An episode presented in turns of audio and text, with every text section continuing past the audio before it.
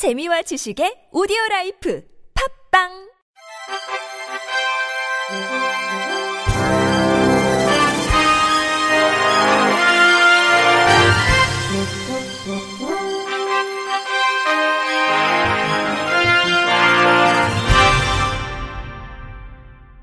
청취자 여러분 안녕하십니까? 8월 20일 화요일 KBIC 뉴스입니다.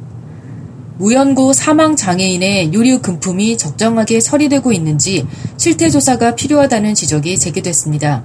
국회 보건복지위원회 소속 바른미래당 최도자 의원이 보건복지부로부터 제출받은 자료에 따르면 최근 5년간 시설 장애인 사망자는 1222명으로 이 가운데 무연고 사망자는 425명인 35%에 달했습니다. 연령별로 보면 30대 무연고 사망자가 86명으로 가장 많았고 지역별로는 경기도 소재 장애인 시설에서 83명으로 집계됐습니다. 무연고 장애인의 유류 금품 처리에 대한 전수 실태조사 결과 371명 중 154명의 유류 금품이 민법에 따라 적정 처리되지 않았음이 확인됐습니다. 하지만 당시 전수 실태조사가 노인 요양, 양로시설을 대상으로 실시돼 장애인 복지시설은 해당 조사 대상에서 제외됐습니다. 최도자 의원은 장애인 시설들이 무연고 장애인의 유류 금품 처리 규정을 제대로 준수하고 있는지 복지부 차원의 지도 점검이 필요하다고 강조했습니다. 한국 헬렌켈러 위원회는 농맹인 국제협회 디프의 정식 회원으로 등록됨과 동시에 DBI 산하 다양한 네트워크에 참여할 수 있게 됐다고 밝혔습니다. 이는 지난 12일부터 17일까지 호주 골드코스트에서 개최된 제17회 DBI 월드 컨퍼런스에 참석한 김종인 위원장이 DBI 차기 회장 프랭크 카트를 만나면서 전격적으로 합의한 결과라는 것이 위원회 측 설명입니다. 김종인 위원장은 이번 컨퍼런스에 한국의 시청각 장애 당사자 5명과 촉수화 통역사, 영어 통역사, 전문 교수 등 총 21명이 참석해 이제 막 출발한 우리나라 시청각 장애인에 대한 접근성 제고, 소통 방안, 기술 적용 및 활용을 이해하고 배우는 계기가 됐다고 말했습니다. 이어 시청각 장애인도 직장을 가지고 훌륭하게 발전해 나가는 노르웨이, 덴마크, 스웨덴처럼 우리나라에서도 발의를 추진하고 있는 시청각 장애인 지원법이 속히 통과돼야 한다고 덧붙였습니다. 한국장애예술인협회와 한국만화영상진흥원은 지난 17일 한국만화영상진흥원 5층 세미나실에서 장애예술인 일자리 만들기라는 주제로 화백 석창우, 방송인 강원래, 성악가 최승원 등 다양한 예술인들이 참여한 가운데 2019 장애예술인 세미나를 개최했습니다. 한국장애예술인협회 조사 결과 장애예술인 고용 사례 15건 중 장애 예술인을 고용하고 있는 곳이 기업인 경우가 3건이었고 나머지는 사회적 기업과 장애인 단체 사나 예술단이 각각 6개로 나타났습니다. 고용 장르는 음악이 80%, 장애 유형도 발달 장애가 60%를 차지해 특정 유형에 편중되는 현상을 보였습니다. 또 급여 규모가 100만 원 미만이 60%로 매우 낮고 고용 기간도 1, 2년이 93%에 이르러 고용 상태가 열악하고 불안하다는 것이 드러났습니다.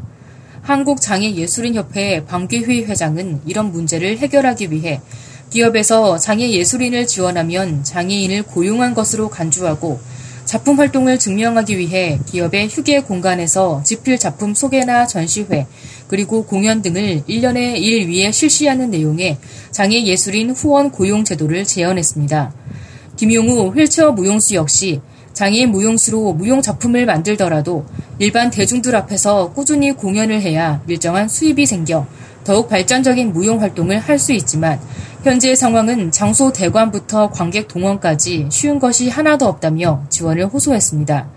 한국만화인 협동조합 조재호 이사장은 장애인 웹툰 교육 이후 실제 취업으로 이어지지 않고 있는 점을 지적했고 한국장애인 고용공단 장애인 기업 혁신성장센터 김현종 센터장은 자회사형 표준사업장으로 장애예술인의 취업 가능성을 제시했습니다. 경기도 시각장애인 복지관이 오는 28일 경기도 양주 백석 볼링센터에서 제3회 경기도 시각장애인 볼링대회를 개최합니다. 이번 대회는 경기 지역 시각장애인들의 여가 활동과 생활체육 활성화를 위한 것으로 비시각장애인 볼링과 달리 레인에 설치된 가이드 레일을 이용해 투구하는 방식으로 진행됩니다. 국가대표 및 시군 대표 선수를 제외한 시각장애인 볼링 선수, 심판 및 운영 요원 등 약 100명이 참가합니다. 경기 북무는 TPB 1, TPB 2, TPB 3, 슈퍼 약시부로 나뉘며 부문별 우수 선수에 대해 시상합니다. 경기 시각장애인 복지관 김진식 관장은 이번 대회를 계기로 시각장애인 생활체육 활성화뿐만이 아니라 경기 지역 우수 선수 발굴 및 육성에도 큰 힘이 될 것이라고 밝혔습니다. 양천 장애인 종합복지관이 오는 30일까지 장애인 가족 돌봄 휴가제 쉬어가는 여행 참가자를 모집합니다. 이번 여행은 다음 달 20일부터 22일까지 2박 3일 동안 장애인을 돌보는 가족 26명과 함께 부산, 울산, 경주 일대로 떠납니다. 장애인 가족 돌봄 휴가제는 서울시에서 지원하는 사업으로 장애 가족 곁에서 늘 돌봄을 지속했던 보호자들이 보호와 양육에서 잠시나마 벗어나 휴식하고 재충전할 수 있도록 돕는 장애인 가족 지원 사업입니다. 양천 장복 김경환 관장은 자신의 삶을 희생해 가족을 돌보던 보호자들이 잠시나마 부담에서 벗어나 휴식을 취할 수 있다는 것만으로도 의미 있는 프로그램이라며 충분한 휴식의 기회가 되기를 바란다고 전했습니다. 서울 역사박물관이 올 하반기에도 barrier free 영화관을 운영합니다. 상영 시간은 이달까지 오전 10시, 이후 매월 넷째 주 목요일 오후 2시로 1층 야주계 홀에서 상영합니다. 오는 22일에는 소중한 날의 꿈, 다음 달 26일 시집 가는 날, 10월 24일 일 포스티노, 11월 28일 천국의 속삭임, 12월 26일 메밀꽃 필 무렵과 무림 일검의 사생활을 볼 수 있습니다. 한편 barrier free 영화는 기존 영화에 시각장애를 위한 화면 해설과 청각장애를 위한 한글 자막을 넣어 상영하는 영화입니다. 끝으로 날씨입니다. 내일은 전국이 대체로 흐리고 남부지방과 제주도는 가끔, 중부지방은 낮부터 밤사이 곳에 따라 비가 내리겠습니다. 예상 강수량은 전남 남해안, 경남, 제주도에 50에서 100mm, 남해안을 제외한 전라도, 경북 30에서 80mm, 중부지방은 5에서 40mm입니다. 경상도에는 시간당 30mm 이상의 강한 비가 내릴 전망입니다. 내일 아침 최저 기온은 20도에서 25도, 낮 최고 기온은 26도에서 31도로 평년 수준을 보이겠습니다. 기상청은 전국이 흐리거나 비가 오면서 폭염특보가 완화되거나 해제되는 곳이 있겠다고 예상했습니다.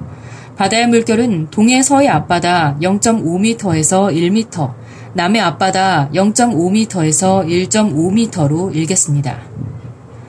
이상으로 8월 20일 화요일 KBRC 뉴스를 마칩니다. 지금까지 제작의 이창훈, 진행의 홍가연이었습니다. 고맙습니다. KBRC